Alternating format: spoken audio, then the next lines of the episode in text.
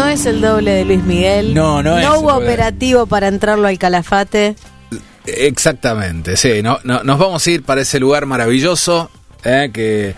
Que recién casi, casi, en lugar de irme a la puerta 9, me voy a la puerta 13. Que la- salían, los, estaba llenito el vuelo que se iba para el calafate. Por eso no me colé. Si no, capaz que estaba tocándole timbre a Yaniseli. Pero bueno, ahora lo llamamos por teléfono. Qué grande. Jorge Gianicelli desde el Calafate, provincia de Santa Cruz. Bienvenido a Portal Argentina. ¿Cómo estás? ¿Cómo andan chicos? ¿Todo bien? ¿Cómo anda el portal? Todo, todo perfecto. Más, más- la verdad, más, más fuertes que nunca, porque la verdad, lo- los números de, de- son impresionantes. La Cada vez más radios se suman a esta cadena que les damos la bienvenida y a vos también, por supuesto. Estaba pensando a quién te podías parecer, porque del doble de Luis Miguel, no. Pero ¿a quién te pareces? ¿A quién puedo? ¿Algún famoso alguna vez te, te, com- te compararon? ¿Te, ¿Te dijeron? confundieron? No, no, no, no. Eh, él es humilde. no, no hay comparación. Un patagónico, un Qué, patagónico más. qué un patagónico más, no, no sos un patagónico más, sos el patagónico y hoy nos vas a llevar de viaje por el calafate, ¿no? ¿Cómo se viene esta temporada? ¿Cómo terminó, digamos, la temporada de, de- de vacaciones de invierno y cómo nos vamos preparando ya para la primavera? Sí, nuestro fuerte es verano, pero tenemos eso, esa dos semanitas, tres, dependiendo de dónde vengan los turistas, eh, con respecto a las vacaciones de invierno. Y la verdad que unos números muy lindos comparado a, a otros inviernos, y bueno, eh, no es nuestro fuerte, y como otros destinos, de Patagonia mismo, de misma Argentina, pero la verdad que muy bien. Recién 64% comentaba-. Comentaba la- Romina eso, ¿no? Que estaban los vuelos llenos al Calafate. El vuelo lleno, mucho brasilero subiendo al Sí. vuelo del Calafate. Así que, como que, que es una temporada que, Que se extiende, que se ¿no? está extendiendo y cada vez más, pese a ser baja para ustedes, como destino, reciben cada vez más visitantes. Sí. Eh, como muchos años se, se- se ha hecho, digamos, promociones en distintos lugares, después les voy a hacer real, el cambio nos beneficia mucho con respecto a ello, ¿no? En realidad, les beneficia. Y eso genera que, cada vez venga más volumen. Estamos teniendo mucho turismo uruguayo, la verdad que a mí me sorprende. conocer un uruguayo, conocer otro, en invierno era como muy raro y el brasilero sí cada vez está viniendo cada vez más. Si tuviésemos una conexión Bariloche Calafate creo que explotaría, pero bueno, eh, son momentos en los cuales se van a dar más para septiembre, octubre, que siempre vuelve ese vuelo que también cada vez que viene, viene completo, ¿no? Viene Claro. o se va completo. Qué bueno. Pero la verdad, eh, sí, lo que fue el invierno, bueno, tuvimos mucha nieve, por suerte comparado con otros inviernos. Eh, nada, tuvimos para hacer eh, cabalgatas con nieve, tuvimos, bueno, para ir a visitar lo que es, eh, son tours fotográficos de noche, o sea, podemos ver todas las estrellas, toda la galaxia. La mejor época para mí es a partir de mayo, junio, julio, cuando se ve realmente la galaxia completa, digamos, vuelta los haces las grandes urbes y, se ve eso, y se ve completa por la fecha, ¿no? Y después, eh, en la joya del glaciar Pedrito Moreno y con entrar a un bosque con todo eso nevado es otro espectáculo aparte y, y todo lo que conlleva, ¿no? Que se congela la bahía, patinar sobre hielo, trineos para los chicos, eh, bueno, todo, todo cambia de color y todo cambia de, de ese espectáculo que tiene el alrededor y la cordillera con respecto a- al invierno y la nieve, ¿no? Claro. Y recién hablabas del astroturismo y, y- y pensaba cómo se vivió la super luna de agosto eh, la semana pasada nomás ahí en el Calafate. Imagino que debe haber sido súper impresionante. Fue impresionante, eh, mucha gente esperándola salir, hemos preguntado el horario y todo, en qué momento, de dónde, bueno, el turista no sabe por ahí eh, ubicarse, y preguntando por dónde verla a la luna, porque bueno, tengan en cuenta que a veces, muchas veces acá está nublado. Justo esa noche estuvo espectacular, se veía gigante, tenemos algunas montañas alrededor, no se ve en el horizonte, pero cuando apenas sale, nada, se veía como un reflector, la verdad que para la noche acá, y todo eso nevado era se potenciaba, ¿no? Así que imagínense poder disfrutar ese, ese segmento de, de, de ver la luna salir, esa gigante la, la luna y con todo el marco de, de la nieve. ¿no? Qué bueno. Y hace unos días atrás eh, compartiste en tus en tus redes sociales un video de los pumas jugando ahí en la nieve y demás. También es un espectáculo en donde toda la naturaleza empieza a interactuar de una forma diferente. Sí, sí, sí, salió un video, eh, uno lo diseñé yo y otro lo diseñó un conocido. Eh, bueno, tuvo la suerte de, de poder cruzarse en la ruta de este, este espectáculo. Y la verdad que, nada, es algo que la gente después te pregunta, ¿dónde fue? No, es una casualidad, digamos, de la naturaleza, es algo. No es que está atrás de una roca y cuando te ve sale o toca un silbato y sale puma. ¿Cómo no lo Eh, co- eh, no lo manejas a radio control? Así, dale, salí ahora. Puma, que salga. No, no, no, sino eh, estaríamos eh, hablando de otra cosa. Pero no, no, eh, acá la naturaleza siempre te sorprende. Puede ser eso, como puede ser un cóndor. Estamos hablando de cosas magníficas, ¿no? Un- que te pase un cóndor por arriba, que no está caminando en una montaña o lo que sea, bueno, uno o varios, porque a veces son tres o cuatro, son cosas que estamos a 200 metros del nivel del mar que la gente no puede creer. A veces tiene que ir a la cordillera, a Perú, a distintos lugares para ver eso. Y nada, tiene que ver con la conservación, tiene que ver con un montón de cosas, no es solamente porque porque está está, sino que seguir cuidándolo y justamente para que el turista en este caso lo, lo refleje en las redes sociales, pero acá en la naturaleza te sorprende minuto a minuto, puede ser eso, puede ser un zorro, puede ser diferentes animales que, que nos acompañan, de hecho es la casa de ellos, nosotros estamos introducidos. ¿no?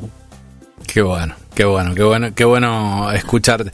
Y para esta primavera, el calafate, ¿cómo viene? ¿Cómo, cómo se van a preparar? Floreciendo. Viene floreciendo a full, ¿no? Ya falta nada, falta un mes y monedas para, para la temporada de primavera. No falta nada, consultas ahí por doquier, eh, mucha gente del extranjero, eh, nuestro fuerte siempre fue del extranjero, eh, muchas eh, preguntas de, Estados Unidos, Canadá, digamos, mo- eh, mercados que, fueron descubriendo por ahí más la Patagonia en sí, ya puntualmente el Calafate, ¿no? Pues ya está establecido. Pero bueno, es como uno dice que cruzar al otro lado Alaska, dice, y por ahí el de Alaska dice andar puntualmente a tal lugar. Bueno, acá pasa lo mismo, vienen a Patagonia a descubrir, a conocer y bueno, no les alcanza los días ni, ni- si es por comida, si es por, por fotografía, si es por paisaje, eh, se quedan con ganas y algunos empiezan a, bueno, justamente a repetir y empiezan a, optar por otras fechas. ¿Cuándo empieza a florecer? ¿Cuándo empieza, te a preguntar cuándo es el otoño? Digamos, ¿Cuándo son las fotos de los colores rojos que tenemos acá? ¿Cuándo es con todo nevado? Entonces empiezan a, a ver, siempre que tengan en cuenta que es del otro hemisferio, o sea, Claro. todo lo contrario, ¿no? Está, bu- está bueno eh, esto que estás contando, ¿no? Porque son muchas experiencias en el Calafate y mucha gente dice, bueno, me hago una escapadita, me voy un fin de semana, voy a ver el glaciar. Y no es solo los glaciares, porque no es uno solo. Claro, sí, bueno, pero, pero dice, o sea, lo, lo, lo planteas cortito y decís, me quedo con ganas. Vos que estás ahí y que aparte estás muy vinculado al tema turístico desde hace años, ¿cuánto tiempo le recomendamos a un turista, ya sea de Argentina como receptivo, que, que tenga que... ¿Cuántos días necesita para disfrutar en, en el Calafate y llevarse una buena experiencia completa? Porque estás en el Calafate, no, no te podés perder el Chaltén, ¿no? Exacto, sí. Son varias cosas, digamos. Eh, mucha gente eh, los días los diagrama de un escritorio, que está mal. Claro. Eh, lo que no tiene en cuenta es el clima. Entonces, cuando por ahí bajo un, un corto plazo, que mucha gente lo hace, son 3, 4 días, me alcanzo y me vuelvo.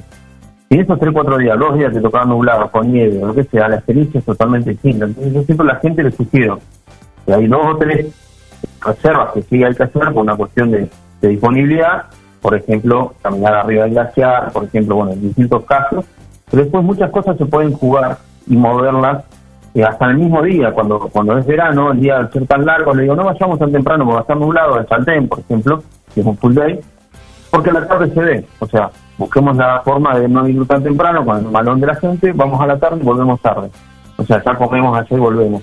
Entonces, eh, son un mon- un montón de detalles para que la experiencia siempre sea de la mejor forma posible de lo que da la naturaleza. Hay que tener muy en cuenta las, las horas de sol, eh, el viento, en este caso, bueno, eh, lo majestuoso del Chaltén que estábamos hablando, si no se ve, el icono es horrible mostrar una foto y decirle, te juro que atrás de esa montaña está esto. O sea, eh, es- coordinando y, y por ahí moviendo un día eh, sí saber qué es lo que uno va a hacer y en eso plantear y decir, bueno, esta sí la hago tal día, porque bueno, justamente las reservas me dan para tal fecha, tal. Pero después también jugar un poco, tener como un panorama más abierto y por ahí no te voy a recomendar ir a caballo en una tormenta y por ahí otro día al contrario, está espectacular, no hay viento y, por ahí decís voy a ver una en una cabalgata. O sea, eh, eh, al estar interactuando mucho con, el, con la naturaleza, con el aire, eh, con el ambiente en sí, eso genera que tenés que tener ciertos parámetros. Después, con respecto a los días, si las va el presupuesto, 6, 7 días es lo ideal, porque también las excursiones empiezan muy temprano y terminan muy tarde. Entonces, cómo te vas o cómo te terminas llevando es como una carretilla directamente del hotel al aeropuerto. Entonces, no descansaste. Entonces, hay que buscar un mix entre el descanso y lo que son las excursiones. Si uno viene 3, 4 días y quiere hacer todo, y la verdad que se va a ir repleto de la memoria, digamos, a full la memoria del celular, lo que tengan, pero después la verdad que volvés cansado, o sea, mm. Que tengan en cuenta eso. Pero si uno le da el presupuesto 6-7 días, hoy existe un montón de opciones, además de, las caras en las cuales dice, bueno, voy a, voy voy a hacer esto, esto y esto, y en las cuales va moviéndose. Y lo que aprendí mucho del turismo extranjero es que por ahí se, mira lo que hacen, dos días en un hotel spa, sauna, todo trapo, y por ahí se toman dos días en Airbnb, o sea, van haciendo un mix justamente.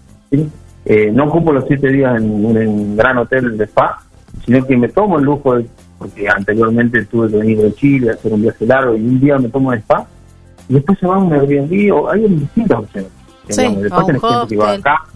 Vos sabés que yo, yo, eso también lo vi mucho cuando hice el, camino de Santiago, que uno se queda en, albergues, ¿no? Tipo hostels, este, pero albergue, una habitación con 70 personas y de repente eh, a los 3, 4 días se quieren regalar un, un spa ¿no? Un hotel spa y qué sé yo, para reponer energías, para, para descansar, claro. Y, y, se suele se suele hacer en las grandes ciudades siempre los hoteles están a full.